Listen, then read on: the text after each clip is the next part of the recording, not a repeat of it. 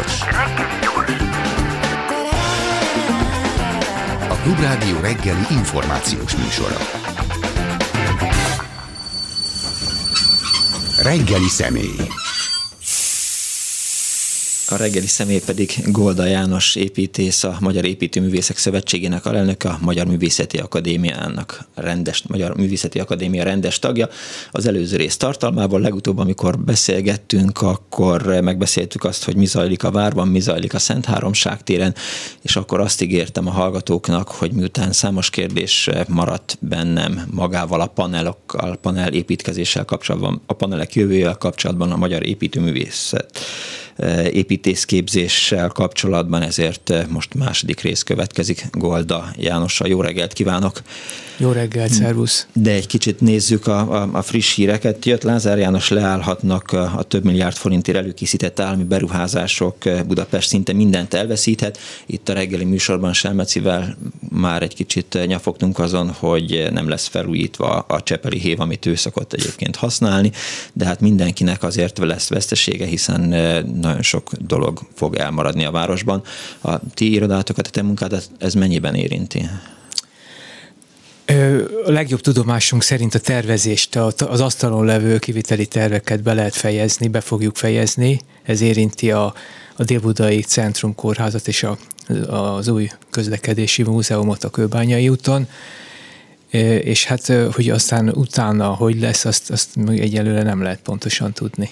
Ahogy mentem a múltkor az út mellett, hatos út mellett, ott láttam kiírva egy hatalmas táblát, hogy itt fog épülni a délbudai a hetes, a régi, a régi, a régi Balatoni hetes, út igen, mellett igen. a, a Kamaraerdő alatt, igen, ott, ott hát tulajdonképpen van egy ilyen tisztás, így jobb, a M1, M7 bevezető és a régi Balatoni között ott fog épülni.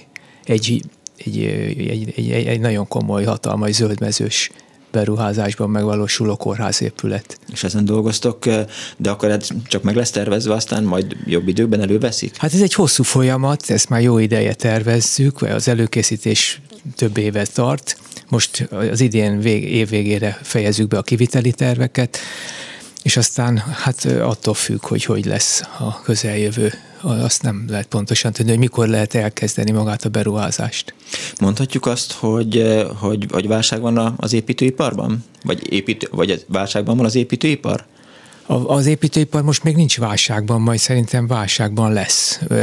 Hát illetve nem, nem, lehet, hogy nem jó szó, és, és nekem az a, az a fixa ideám, hogy nem szabad kiejteni ezt a szót, hogy válság, mert mert degradálódott, és, és, és, és állandóan mindig minden válságban van, nem, nem, nem, hanem volt egy túlfűtött állapota a, a, a, a magyar építőiparnak, magas, nagyon megszaladtak az árak, most vissza kell fogni nyilvánvalóan a tempót, és, a, és, és meg kell fékezni az inflációt.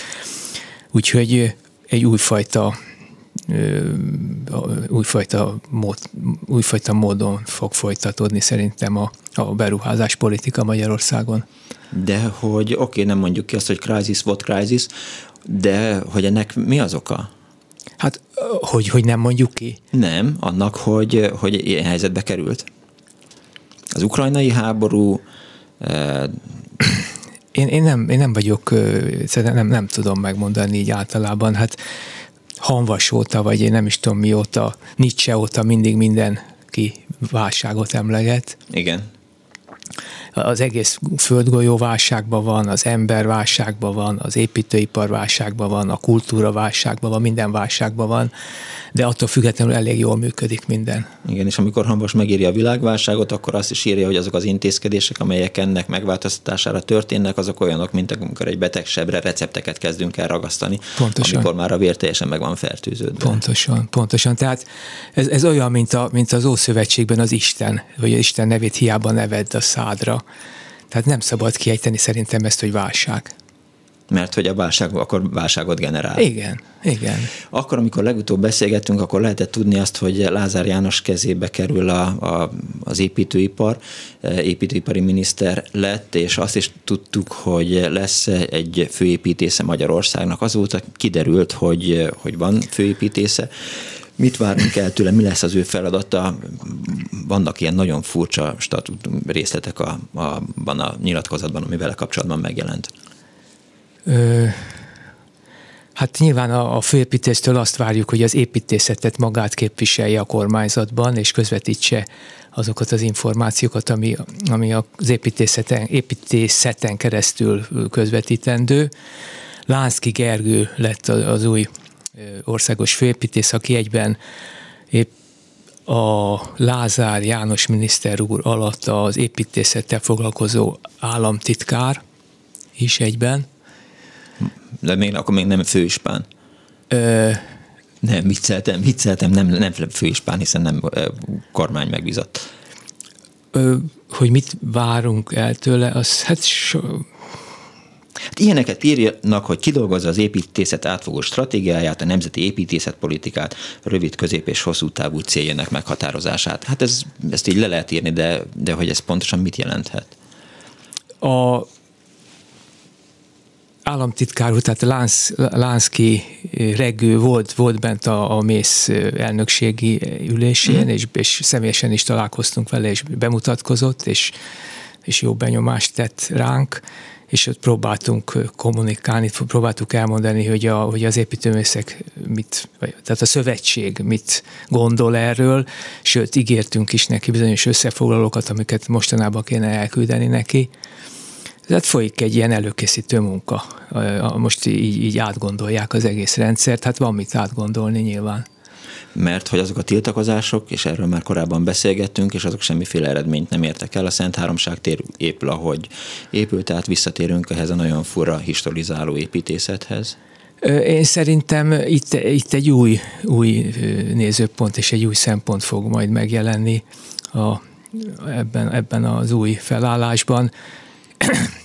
és egyébként igen, volt, volt a, van, van, van ez, a, ez a historizáló építészet, ez létező, létező dolog, de hát sok minden egyéb is van egyébként az építészetben, meg az építőiparban, meg, meg a fejle, környezetfejlesztésben.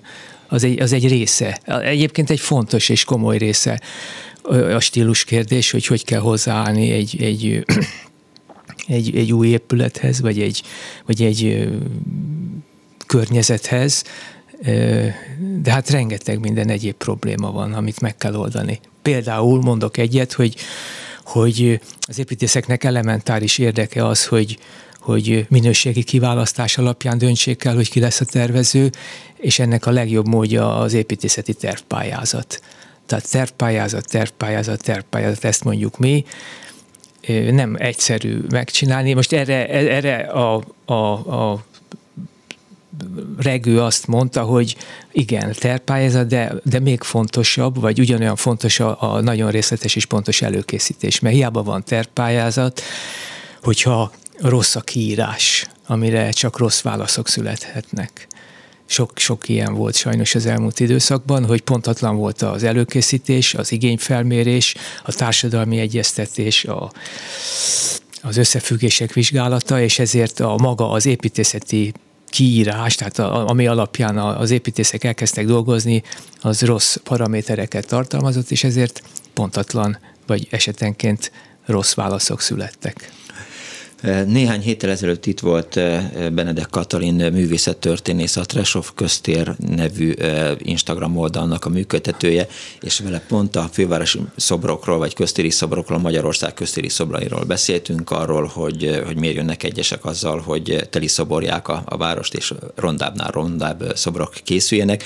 Ott is szóba került az, hogy, hogy végre talán fura volt sok-sok évvel ezelőtt, amikor valami döntés, vagy kuratórium, vagy valamiféle alap alap döntött arról, hogy mi kerül ki a főváros köztereire, ez most abszolút hiányzik, valami hasonló kellene akkor az építészetben is, ha jól értem.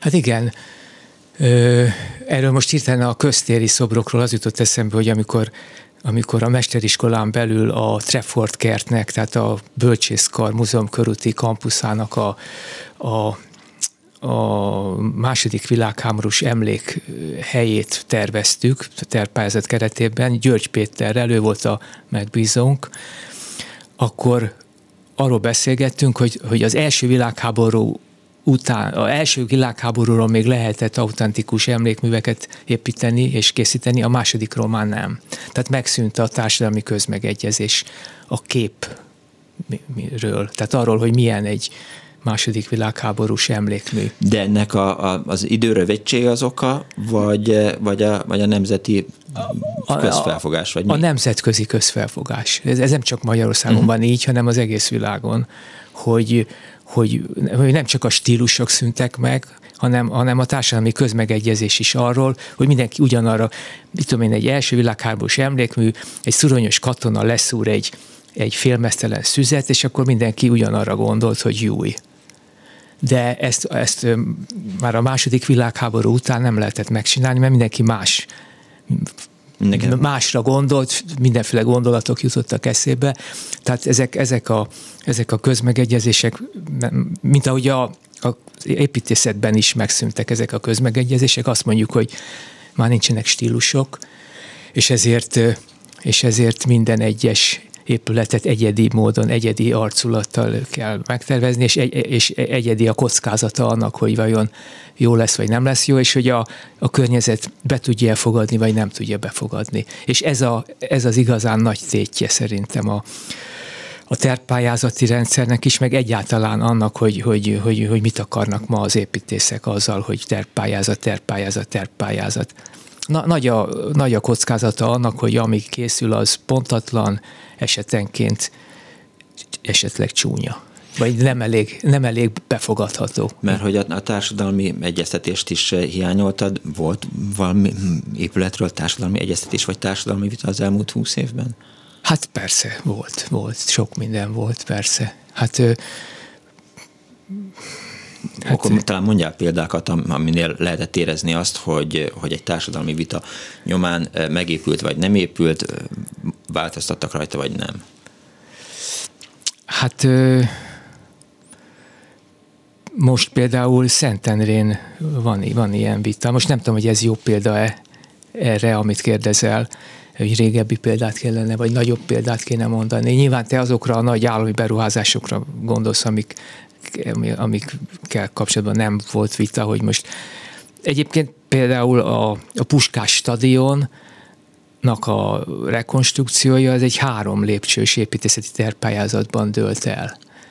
Az is egyfajta társadalmi vita volt, hogy most egy stadion vagy két stadion, a két stadion között mm. egy harmadik stadion, és, és aztán végül is a, a, a Skardelli Györgynek a koncepciója nyert, amelyik a, a, a régiben az újat tartalmazta, ami aztán meg is valósult több-kevesebb pont módon az eredetivel megegyező módon, tehát az, az is egyfajta... Neked tetszik az aréna? Tetszik, igen. Szerintem profi, nagyon szép és a, gondolom azért, amikor biciklizés közben látod a, a Dunapartján épülő atlétikai sportcentrumot, aminek hát szerintem csak a vázát lehet látni, és nem tudom, hogy el fog-e készülni időben, arról mit gondoltok? Vagy mit gondol a szakma?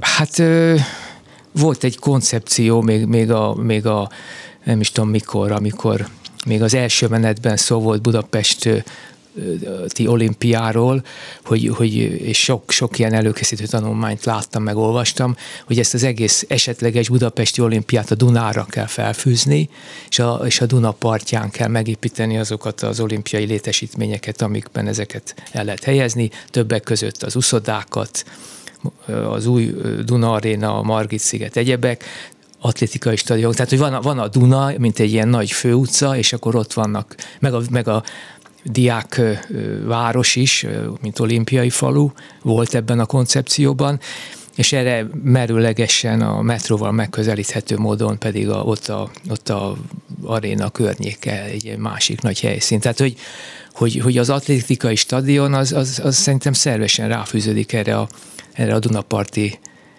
sporttengelyre, ami volt egyébként kerékpáros stadion is volt tervezve a gázgyár területére, az is a Dunaparton lett volna, még egyelőre nem kezdték el egy csomó minden. Tehát most, most nem tudom, hogy... Maga hogy ez a koncepció nem rossz a Dunapartjára rakni mindent, és akkor... Hát persze, hogy nem rossz. Hát sőt, Igen. ez kifejezetten jó koncepció. És, e, és ebben a, a szakmában szerintem közmegegyezés volt, hogy ez egy marha jó koncepció. Az más kérdés, hogy mikor lehet megvalósítani. De hát ez lépésről lépésre ezeket próbálják megvalósítani, és e, ebbe a láncolatba illik bele a, az atlétikai stadion is a Cseppel-sziget csücskén. mert hát még egyelőre csak a bázát lehet látni, aztán majd meg. Hát a, ez stadion, szerintem az, egy stadion az, az, az, az, az nem nagyon lehet Sok csúnya. Hát nem nagyon lehet csúnya. Hát olyan, hát egy, egy, egy konstruktív, önmagát kifejező épület. Hát most az, lehet vitatkozni a létén vagy nem létén, de az, hogy most egy stadion szép vagy nem szép, az hát jó lehet, persze lehetnek finomságok benne. Az jutott most eszembe, hogy, hogy ha már beszéltünk arról, hogy, hogy tervpályázat, meg, meg folyamatos egyeztetés ezekről, te végül is tagja voltál annak a bizottságnak, annak a kuratóriumnak, ami a 2023-as Velencei Biennáli-ról szól, a magyar jelenlétről. Az végül is hogy sikerült, és, és mi várható, milyen lesz mondjuk a magyar jelenlét? Lesz-e egyáltalán most ebben a nehéz gazdasági helyzetben Hát azt én, azt, én, azt én nem tudom megmondani, hogy szerintem biztos, hogy lesz. Az ez száz százalék, hogy lesz. Általában szerintem ezek jók szoktak lenni. Tehát nekem ezzel kapcsolatban nincsen, nincsen kételjem, hogy, hogy ez jó lesz megint. Jó, jó volt, erős volt a mezőny, uh-huh.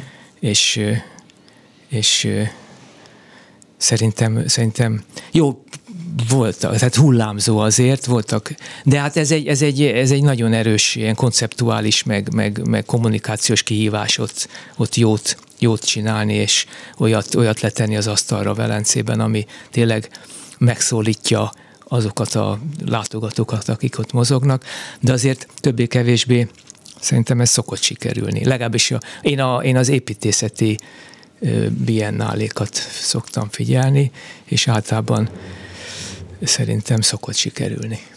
Lehet elárulni részleteket, hogy, hogy mi lesz a magyar pavilon? Ö, azt most azt hagy ne mondjam meg, mert ne, nem tudom, hogy el lehet most lehet még Aha. erről beszélni. Bocsánat, ne haragudj. Jó, lehet, hogy embargós, csak így, így belekérdeztem aztán. Ö, ezt, ezt meg kellene kérdeznem a, a, a Ludwig Múzeum. Hát akkor majd az a, az a, a Golda János harmadik részben Jó. lesz. Vendégünk itt a reggeli személy Golda János építész, a Magyar Építőművészek Szövetségének alelnöke és a Magyar Művészeti Akadémia tagja. Megkérdeztem itt ma reggel Kárpát Ivánt, aki aki az ingatlanpiac műsorunknak a, a szerkesztője, hogy hogy áll most pillanatnyilag a, a panel négyzetméter ára. Ő havonta egyszer csinál egy ilyen műsort, amikor a hallgatók beírhatnak, hogy, hogy el akarják adni az ingatlanukat, mennyit ér, és most ilyen 870 ezer egymilliós négyzetméter árak voltak panelben római fürdőn, tehát úgy látszik, hogy a, a panel az szép lassan egyrészt felzárkózik a a többi ingatlan mellé, másrészt meg, hogy jó befektetésnek tűnik, vagy jó befektetésnek tűnik a panel. Mennyi ideig van a panel épületeknek Magyarországon? Hát azt szoktuk mondani, hogy, hogy, hogy a, a panelnek a, a tartószerkezete az 150 év mondjuk, de lehet, hogy még több. A, az épület szerkezeti és épületgépészeti betétek azok, azok 10-15 évig bírják. Az, a, a, a, hogy hívják, a morális, vagy nem is tudom hirtelen milyen szót kell használni, ilyen avulás, tehát az, hogy, hogy nem jól lehet használni, az viszont gyorsabban romlik benne. Tehát gyorsabban elévülnek dolgok benne. Úgyhogy egész egyszerűen át kell alak, fel kell újítani folyamatosan a paneleket, és akkor azok jók. Van egy óriási előnye a panelnek, hogy, hogy ami most jön elő, hogy sűrű, gazdaságos a energetikai mérlege, jól fűthető, mondjuk hűteni kevésbé jól lehet talán, tehát sokkal gazdaságosabban lehet üzemeltetni, mint mondjuk egy családi házat, amely kitett, négy oldalról, hat oldalról lehűlő felülettel rendelkezik, és nagyon hosszú közmű láncok tudják csak ellátni és ezért felértékelő, óvatatlanul felértékelődik a panel. Azért megy fel az ára most hirtelen a, a, az energiaárak hirtelen ugrásszerű növekedése miatt, hogy az emberek észbe kaptak és elkezdték vadul vásárolni a panellakásokat, mert, mert a távfőre nem vonatkozik a, az energia, hogy hívják, a gázárnak az emelkedése tehát sokkal olcsóbban lehet majd üzni. De egyébként is, egyébként is az van, hogy, hogy szerintem így globálisan is igaz az, hogy, hogy hogy egy, egy panelházban olyan sűrűn vannak egymás mellett a lakások, hogy, hogy sokkal gazdaságosabb a fenntartása, és hogyha felfedezzük végre azt, hogy, hogy, hogy, hogy azokat, hogyha azokat a közösségi kiegészítőket megcsináljuk hozzá, ami a földszinten közösségi funkciók, a játszóterek, a környező parkok rendbetétele vagy kialakítása, a gépkocsiknak a megfelelő elhelyezése, akkor egy rendkívül magas színvonalú lakókörnyezetet tud e- eredményezni egy paneles lakótelep. Az önmagában, hogy valami panelból van egyébként, az, az, az csak egy áttételes szitok szó, a valóságban ez egy technológia, amit a kényszermodernizáció keretében Magyarországon a Kádár rendszerben alkalmaztak, alkalmazhattak volna egyébként nagy blokkos vagy téglás, előtte téglából építettek lakótelepet, utána nagy blokkokból, kohó salakblokkokból, meg mindenféle nagy panelekből, aztán utána ö, ilyen, ilyen úgynevezett nagy paneles, tehát ez a szovjet házgyár jött be, tehát ezek technológiák, ezeket sokféleképpen lehet használni, például a kollektív ház Miskolcon szintén nagy, panel, nagy paneles technológiával készült, és teljesen más módon volt összeépítve egy kétszintes közösségi házat tervezett belőle a Bodonyi Csaba. Ha van olyan hallgatunk, aki nem tudná, hogy, hogy mi volt a, a kollektív, az 70-es évek végén volt egy építész szak, hát, évfolyam, igen. Akik, amelynek a, a tagjai fogták magukat, és Miskolc város akkori vezetésének invitálására leköltözött az egész társaság, és létrehozott egy, egy közösségi házat. A közösség szó már az előbb szerepelt, mert azt gondoltad, hogy a panelek jövője az jelenti azt, hogy, hogy közösségi ként mű, tudjon működni a lakóközösség, de hát a kollektív is azért egy idő múlva szétesett. Igen. Hát nagyon nehéz közösséget működtetni ma, tehát rengeteg energiabevittel kell hozzá, rengeteg, rengeteget kell dolgozni vele, mert magától nem megy. Tehát, ne, tehát nem, nem, nem, az, nem a, a ilyen laza, feelinges, ilyen, ilyen szigetfesztiválos dolog a közösség. A közösség az olyan, mint egy, mint egy, mint egy, egy, egy ilyen jól működő család. Tehát állandóan a családanya is állandóan energiát rak be, meg a, meg a tag, tagok, az apa, meg a gyere, mindenki. Tehát, hogy az a, mindenkinek meg kell küzdeni az el, elmagányosodó öregembernek is, aki ott lakik a lépcsőházba, a fiatal családnak, kisgyerekesnek is, a, a egyedül élőnek is, a, a, a alkesznek. Szóval mindenkinek bele kell tenni egy csomó mindent, hogy, hogy ebből tényleges közösség legyen, és ki lehessen venni belőle azokat az, az értéktöbleteket, amiket az ad egyszerűen, hogy egymás mellett szorosan élnek emberek, és egymás mellett töltik a mindennapjaikat. Ez önmagában egy, egy olyan dolog, amit, amit nem, hasz, nem kihasználni, tehát nem kivenni belőle a lehetőségeket, a, hogy én, én ezt tudom, te azt tudod, én ezt, ezt adom hozzá, ő azt adja hozzá. Közösen legeltetjük a gyerekeket, mit tudom én, megszereljük a bringákat, tehát hogy ezt nem megcsinálni, ez egy, szerintem egy, egy luxus, egy megengedhetetlen luxus. Mi hozta létre magát a, a, a kollektívet? A milyenket? Igen. Hát... Ö, Katonáskodtatok Csongrádon. Igen, igen. Egy, egy, egy, részben volt benne egy ilyen menekülés is, hogy, hogy nem, nem tetszett nekünk az akkori hely, egy akkori világ teljes mértékben, ahova így, így be kellett volna tagozódni, vagy, vagy avatódni. 70-es évek Magyarországa. A 70-es évek Magyarországa, meg az egyetem, igen, egy kicsit attól így eltávolodtunk, és, és, és úgymond, de nem, nem, nem kivonulni akartunk igazából, hanem egy ilyen saját utat járni, és, és, és meg, megcsinálni azt, hogy, hogy így együtt maradjunk, és, és megpróbáljuk együtt kitalálni a jövőnket, az életünket közösen. De azért nyilván volt benne egy ilyen, egy ilyen hippiskedés is. Ö, hát szerintem hippiskedés nem volt benne egyáltalán. Nem, nem, nem, nem mert, mert, mert pontosan nem tudom egyébként, hogy mi a hippiskedés, de, de mi kezdettől fogva ugye eleve diplomával, tehát a végzés után mentünk oda, tehát az első pillanattól kezdve dolgoztunk az északtervben, nappal a tervezővállalatnál, este otthon a, a kollektív ház műtermében, éjszaka pályáztunk, tehát nem, egyszerűen nem is volt mód hippiskedni. Nem volt idő rá igazából.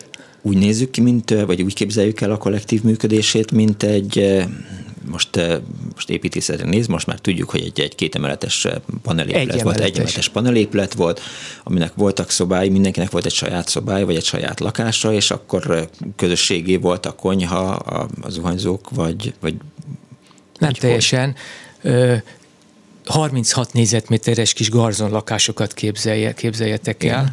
Az jó kicsi, egymás, Békás megyeren akkor egy Egymás mellett, ami úgy nézett ki, hogy két darab 12 négyzetméteres szoba, egy kis fürdőszoba, meg egy kis konyha ebből állt, és a, a, előtte pedig a földszinten egy pici kis udvar, az emeleten pedig egy terasz. És ilyenből volt a földszinten 7, és az emeleten 7. Na most egy ilyen egységbe, egy ilyen kétszobás, 36 négyzetméteres garzonlakásban mondjuk, lakott mondjuk két vagy három, vagy esetleg négy egyedülálló ember, vagy pedig egy, egy család, egy gyerekes, vagy két gyerekes, vagy akár több gyerekes család. És ezeket, ezeket így oldalirányba össze is lehetett kapcsolni, tehát mm. lehetett azt mondani, hogy mondjuk egy ilyen kétszobás egységhez hozzákapcsolok egy oldalirányba egy harmadik szobát, akkor nyilván a, a, abból hiányozni fog a szomszédból, akkor ott az egy egy szobás, egy, egy darab 12 négyzetméteres szobával rendelkező egység maradt, marad, ez pedig és akkor ilyen vonatokat lehetett kialakítani, tehát mondjuk alaprajzilag ilyen szempontból nem volt a legideálisabb, de, de, de elég jól tudtuk használni. Ami, ami nagy hiba, hibája volt szerintem, hogy, hogy akusztikailag nem volt megfelelően méretezve, és túlságosan kitett volt a köztér felé, a közösségi tér felé, és ezért egy idő után a közösségi funkciók, tehát a koncertek, vagy a, vagy a játékok, pingpongozás, vagy egyéb dolgok, ezek elkezdték zavarni a pihenni vágyókat. Ez vezetett a, a kollektív végéhez? Egy, fent van még? Mi van az épülettel? Kik laknak benne? Most is, tehát ugyanúgy működik, társasházként működik, tehát most is tele van, tehát lakják. A, a, csak, csak éppenséggel a lényegét nem tudják használni, mert mint ahogy az előbb mondtam, egy ilyen 150 négyzetméteres közösségi tér használatához rengeteg plusz energia kell, tehát sok egyeztetés, odafigyelés, tehát az úgy magától nem megy, akkor inkább hagyják és raktárnak használják. Vannak azóta is működő modellek a világban? Vagy, vagy, vagy mondjuk a 2000-es években is indulnak ilyen, ilyen közösségi házprojektek, amik tudnak működni? Hát én most, most inkább az, erre különbözőképpen válaszoltam erre a kérdésre.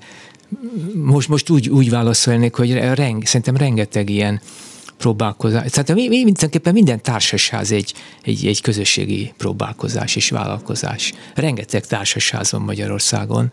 Vannak régi, historizáló gangos pesti bérházak, azok is társasházak, ott is közösség van, ott is meg kell egyezni, ott is vannak programok, ott is figyelni kell egymásra, ráadásul ott is felerősödik az akusztikai probléma, mindent lehet hallani és ott is van földszint, meg, meg sok padlás, meg, meg fejlesztés, meg tetőtérbeépítés, meg mindenféle. Tehát szerintem ez, ezt, én ezt kitágítanám, és nem, nem egy ilyen a hippi világba nyúló, vagy abból táplálkozó mitoszt keresnék benne, hanem mondjuk például a magyar országi társasházak lehetséges továbbfejlesztési lehetőségét firtatnám, hogy, hogy hogy lehet ezeket élhetővé és jól átélhetővé tenni, hogy hogy, hogy, hogy mindenki jól ére, kicsit jobban érezze magát. Egy átlagos, akár budai hegyvidéki, akár új, új budai, csepeli, vagy, vagy Pest belvárosi úgynevezett társasházban. Igen, de az az kell, hogy, hogy az emberek kedveljék egymást, vagy nyitottak legyenek egymásra, vagy legalább legyen bennük valamiféle tolerancia. Nem, nem, nem hiszem, hogy szeretni kell egymást, hanem, hanem az ér, a, a, tehát kölcsönös érdekek vannak, eh, hogy, hogy én más vagyok, mint te, és rengeteg lehetőség van az együttműködésben, tehát rengeteg energia rejlik benne. Mikor volt utoljára a lakógyűlésem? ne Jó, ne, egyébként, egyébként járok, mert van egy kis lakásunk a Rádai utcában, Aha. Rádai utca 27, második emelet 29. Jó. Úgyhogy ismerem a, ismerem a témát. Meg, meg én magam én magam szerveztem nagyon sok ilyen közgyűlést, ilyen lakó, úgynevezett lakógyűlést, tehát tudom, hogy mire gondolsz. És nehéz, tehát azt, azt látom a megjegyzést a szemedben, hogy nehéz, hát persze, hiszen, uh, nehéz műfaj, de, de hát ez, ez a, uh, hát nem tudom, tehát tehát nálunk ott van a, a, a földszinten élő Szabó, aki a közös képviselőt nem különösebben kedveli, és állandóan számon kéri, a közös képviselő meg rendesen elszámol, de akkor van arról vita, hogy legyen a, legyen a ház homlokzatán eh, Molinó, most hál' Istennek ebben kapcsolatban azért született egy döntés, hogy nem lehet majd, tehát meg kell szüntetni védelmi okokból, aztán vita van arról, hogy most legyen a tetőn reklám, vagy ne legyen a tetőn reklám, hogy ki mennyire hangos, hogy legyenek Airbnb lakások, vagy mit kezdjünk az Airbnb lakásokkal. Tehát azért nem egy könnyű dolog a, a közösségi, vagy lakóközösségi élet. Hát nem könnyű, nem könnyű. Tehát ezekre egyenként is nehéz válaszolni. Én nem, nem mondtam, hogy könnyű, csak hát most ennek az alternatívája, hogy az ember kivonul az agglomerációba egy családi házba. És, és most akkor az is, az is egy lehetséges út, igen lehetséges út. Most éppen amiatt szívnak a, a kis települések, mert mindenki kivonult az agglomerációba, és aztán délután hazamennek, neki látnak gyorsan locsolni még, vagy, vagy hajlandóan elkezdenek locsolni, és akkor az egész település meg ott áll, és szörcsögnek a csapok, mert hogy, hogy kilocsolják az emberek. Hát több bukta is van. Van a, a, a kibejárás buktája, a, a két autós családmodell, hogy, hogy iszonyatosan túlterheli ez a bejárása a, az utakat,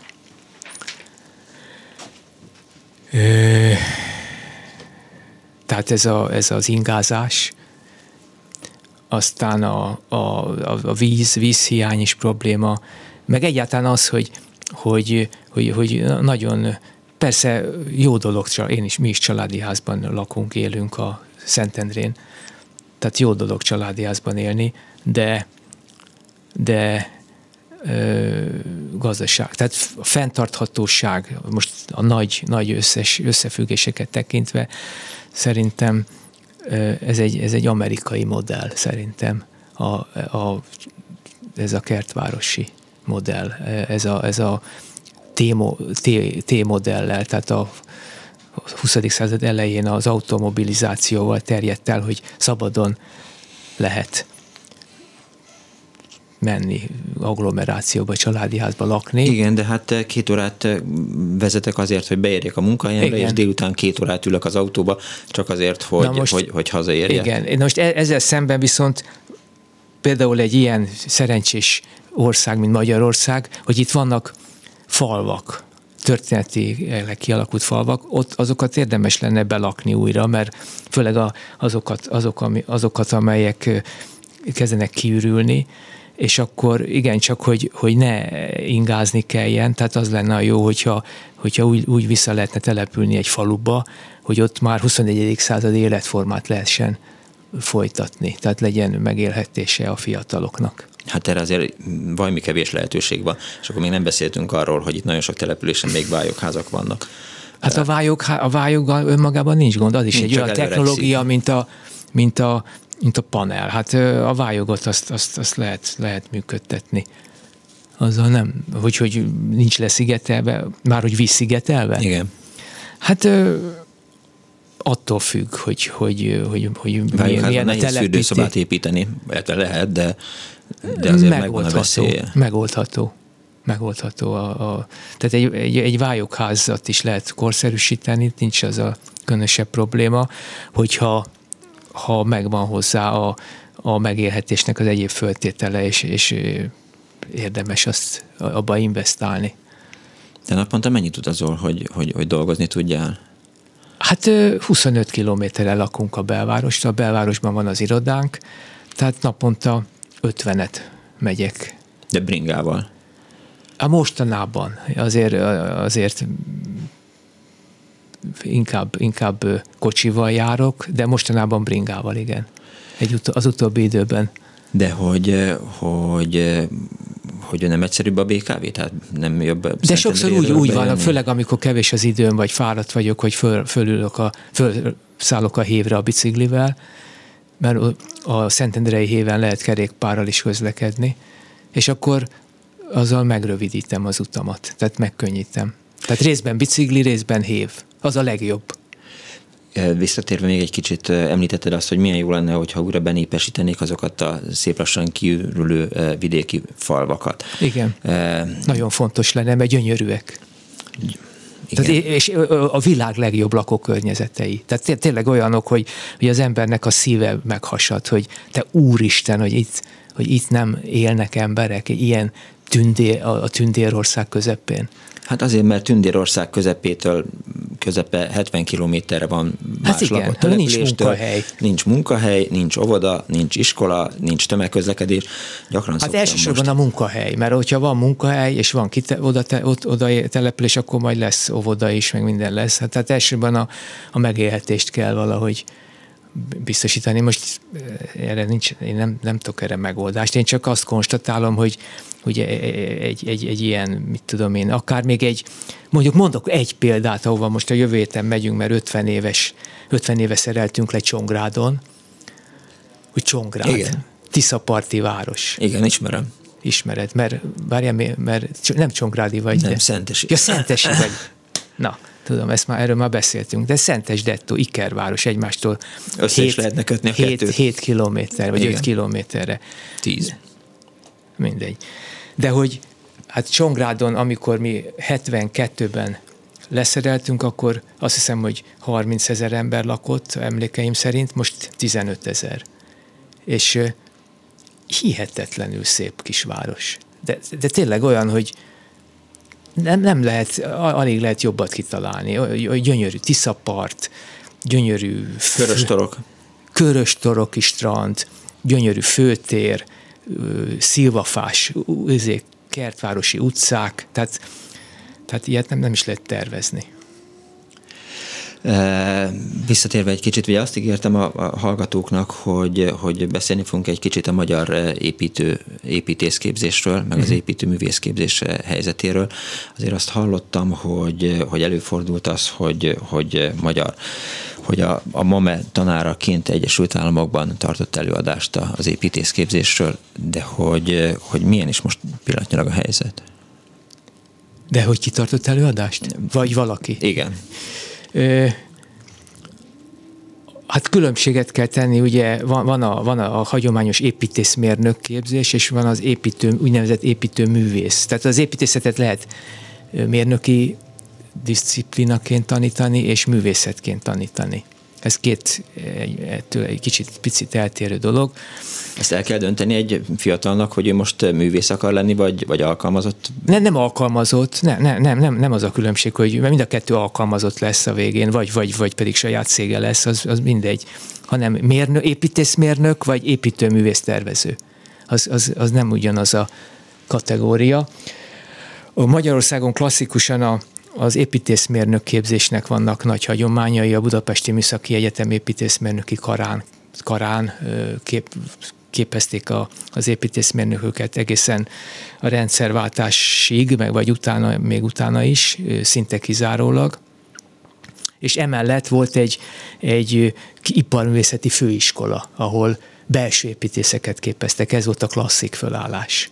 Tehát az építészmérnökök voltak, és a belső uh-huh. építészek. Na most ehhez képest van egy, egy elég jelentős paradigmaváltás az építészetben, aminek talán az lehet a, hogy lehet össze, röviden úgy, úgy tudnám összefoglalni, hogy, hogy, hogy nagyon sok ö, szakág vesz részt egy ilyen tervezésben, nagyon sokféle mérnök, és nagyon sokféle környezettervező mérnök, meg épületgépészmérnök, meg szerkezettervező mérnök, meg, meg tűzvédelmi mérnök, meg mindenféle szakértők, meg egyebek, és akkor ezek között egy picit így, így elvész, vagy legalábbis a karmesteri szerepét kevésbé tudja érvényesíteni maga az klasszik építész, uh-huh. építészmérnök a sok mérnök között, bár még mindig azért van egy ilyen projektmenedzseri szerepkör, és ezzel szemben pedig ettől függetlenül kezd kifejlődni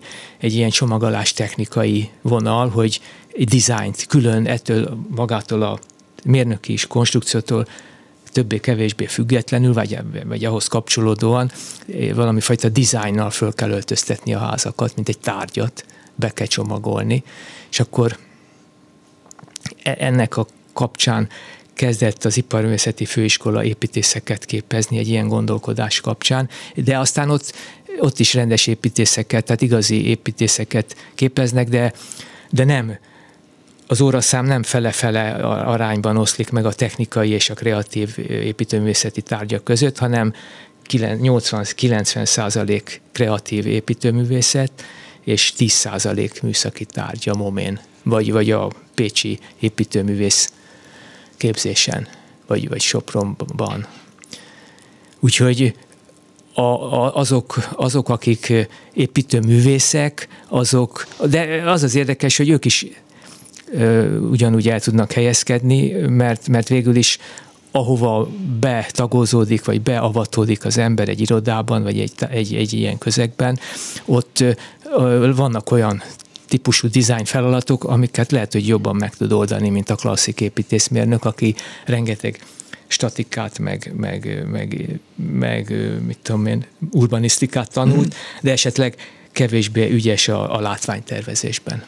De hogy rivalizál egymással ez a két nem lehet azt mondani, hogy műfaj, vagy két szak? Nem, nem, nem rivalizál, nem, ezek jó megvannak, egy, kiegészítik egymást, nem, nem nincs, nincs ilyenfajta rivalizáció.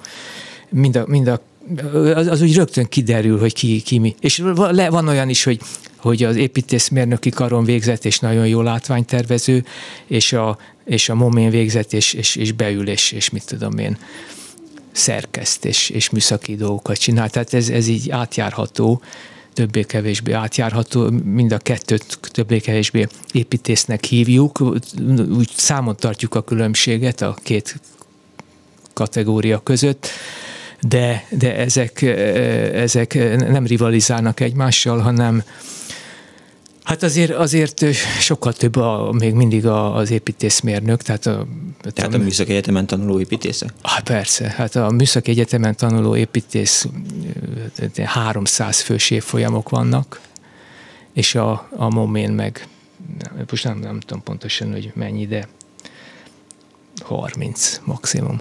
Nem tudom pontosan, bocsánat, hogyha tévedek a számban, de sac per kb. annyi lehet. Milyen a nemek aránya az építészképzésen belül, akár a BMN, akár a, a MOMén? Mennyire macsó szakma még az építészet? Hát már egyáltalán nem macsó szakma. Körülbelül a mostani állapot ez egy ilyen 60-70 százaléka lány kb. És, és ez így, így, így fokozódik. Ezen sokat meditál mindenki, hogy ez miért van. Erre nincs, illetve nem, nem, most nem tudok így neked pontos választ adni, ennek nyilván megvannak a maga pontos okai, hogy, hogy ez miért alakul így, de így van. Akkor, amikor ti végeztetek, ti még a műszaki végeztetek, Igen. tehát a, a kollektív, kollektívat létrehozó osztály, akkor még fordítva volt. Akkor még fordítva volt? Hát akkor még, akkor még 30 százalék alatt volt a lányok aránya, igen. igen. Minek köszönhető ez? Milyen az építész szakma presztízse Magyarországon? Hát ö, több lépcsőben csú, csúszik lefelé. Az elkezdődött... Igen. igen, igen, igen. Tehát ugye volt a, régi, mondjuk így az 50-es, 60-as évek elején volt legutoljára egy ilyen magas szinten, és akkor egy szinten emlegették az építészeket mondjuk az orvos professzorokkal, meg a, meg a szín, színészekkel, és aztán jött a, a 60-as években a, a lakótelepépítés, a panel, pont a panel, amiben azért eléggé, eléggé kompromittálta magát a szakma, és akkor így elkezdett menni lefelé, lefelé, lefelé, ugye lakótelepépítés, házgyár, a, a házgyár, akkor, akkor a, a, maga a, a, a modernizmus is így rengeteg problémát fel, a betonépítészet, a, a, a kockológia, a szépséggel kapcsolatos problémák, de inkább a tömegesség, az egyformaság, és így... Kádárkocka? Hát a kádárkocka is, igen, meg, meg egyáltalán a, a, a modern, ahogy a modern, az egy lakótelep kinéz, vagy egy modern városrész kinéz, azok az emberek szebbnek látják a régit, mint az újat, tehát nincs, nincs egy ilyen beavatási folyamat, vagy egy ilyen oktat, vagy, vagy nem, nem, nincs, nem foglalkoznak a, az emberekkel, mit tudom én, óvodáskortól, hogy, hogy megértessék, hogy, hogy, hogy hogy alakul ki egy, egy szép forma mondjuk a környezetében, vagy ő maga hogy alakíthatja ki. A summa summarum nem nagyon értékelik az építészeket ilyen szempontból, mert, mert úgy érzik, hogy, hogy a, rég, a régen szebb volt minden, mint ma, manapság. Hát ez a klasszikus régen minden jobb volt, de ez nyilván a fiatalságunkkal függ össze, de... Nem, nem csak, hanem, hanem hát ilyen, ilyen gondolj, gondolj például a, a mérhetetlenül sok irodaparkra, amik épülnek, és az emberek nem feltétlenül értik, hogy miért, és miért így, így épül rengeteg iroda, újabb és újabb irodapark, irodaház. De ezért nem az építész a felelős, hanem a beruházó. Jó, de, Valakinek ez megéri, hogy... Jó, de, de, az, de, de most az, de hogy, de hogy mégiscsak azonosítják az építészekkel, mert minden házat megtervez egy építész valamilyen módon. És hiába szép, sokszor nagyon szépek a kortárs irodaházak például, minőségi design, mégis az emberek szemében valami miatt így, így nem jön át a, ez a kortárs szépség és finomság, hanem így beragad egy ilyen, egy ilyen általánosító szemléletbe. És ezt, ezt szerintem ez, ezen, ezen dolgozni kell, hogy, hogy, hogy ezt, ezt meg lehessen értetni. Azt kérdezi az egyik hallgató, hogy a vendégtől kérdezem, mi szól az, hogy az orosz laktanya területét visszavette az állam, kérdezi Szegvéta, ezt nem pontosan De mely, melyik orosz laktanya? Ezt nem magyarázta meg a, a hallgató. Aztán hozzászól a hallgató azt írja, hogy elsősorban váci utakat és az infóparkokat kellene betiltani, másodszorban a város belsői áruházépítéseket. Na hát nem erről beszélek. Igen. Erről beszélek, hogy, hogy szerintem az egy sikertörténet a Váci útnak a irodapark zónája, a, ami, ami a 90-es évek, 2000-es években ott, ott beépült. Meg még most is épül meg az a H2O a Svitelszkinek a Még a most is épül, és, és, és nem csak a szorosan vett Váci úton, hanem a mögötte levő utcákban is. Tehát, de, de, de ugyanakkor meg, meg sokan ezt érzik, hogy, hogy, hogy, hogy, ez, hogy ez csúnya, vagy sok, vagy nem tudom. Igen. És kötelezővé tenni a minél egyenletesebb területelosztást javasolja a hallgató, és mármint a, a áruházépítésekkel kapcsolatban fogalmaz meg ezt, ha jól értem, és uh, akkor nem az lenne, hogy lehetetlen nem utazni. De Egyébként, a... bocs, bocs, de hogy az, az áruházakkal kapcsolatban van igazság, hogy hogy a, a plázák, a, a, a városszéli plázák, azok kiszívták a városközpontokból az energiát. Tehát, tehát nagy parkolóhely van, tehát kényelmes használni egy ilyen, egy ilyen városszéli bevásárlóközpontot, de annak az az ára, hogy, hogy a, a Rákóczi úton üresek a boltok. Ú, nagyon belendültek a hallgatók, csak 9 óra 54 perc lejárt az időnk, mert itt most a kadárkockát hozzák szóba, a világháborús emlékműveket hozzák szóba, a környezetvédőket hozzák szóba, kedves hallgatók, amikről mind-mind beszélnünk kellene. Egyébként van olyan hallgató, aki úgy gondolja, hogy a Dunamenti stadionok építészeti bűncselekmény. Aha, persze. De ez is egy legitim De minden, persze, persze, hogy Bolgár György mondaná, ez is egy vélemény. Viszont lejárt a műsoridőnk, és Golda Jánossal már megint nem sikerült a végére érni a beszélgetésünknek. Ma a reggeli személy Golda János építész, a Magyar Építőművészek Szövetségének alelnöke volt, a Magyar Művészeti Akadémia tagja. Köszönöm szépen, hogy Én eljött hozzánk. A mai műsor szerkesztője megkeresem a Silabuszt, Selmec János volt, létrehozásában segítségemre volt Petes Vivien, Balok Kármen, Lantai Miklós és Zsidai Péter. Én köszönöm szépen megtisztelő figyelmüket, egy hét múlva találkozunk, ja nem egy hét múlva, hanem jövő héten lesz egy kis variálás, mert én leszek csütörtökön és mérővera pedig pénteken, és nem igen, annyit akartam még mondani, hogy give peace a chance, Putyin rohagy meg, véhallás. Sajnos lejárt az időnk, úgyhogy szívesen hallgatnánk még, de, de... Nem kell, nincs értelme ennek a beszélgetésnek. Ó, mi nem így Nem csak ennek, egyiknek sem elhangzik a klubrádióban. Köszönöm szépen!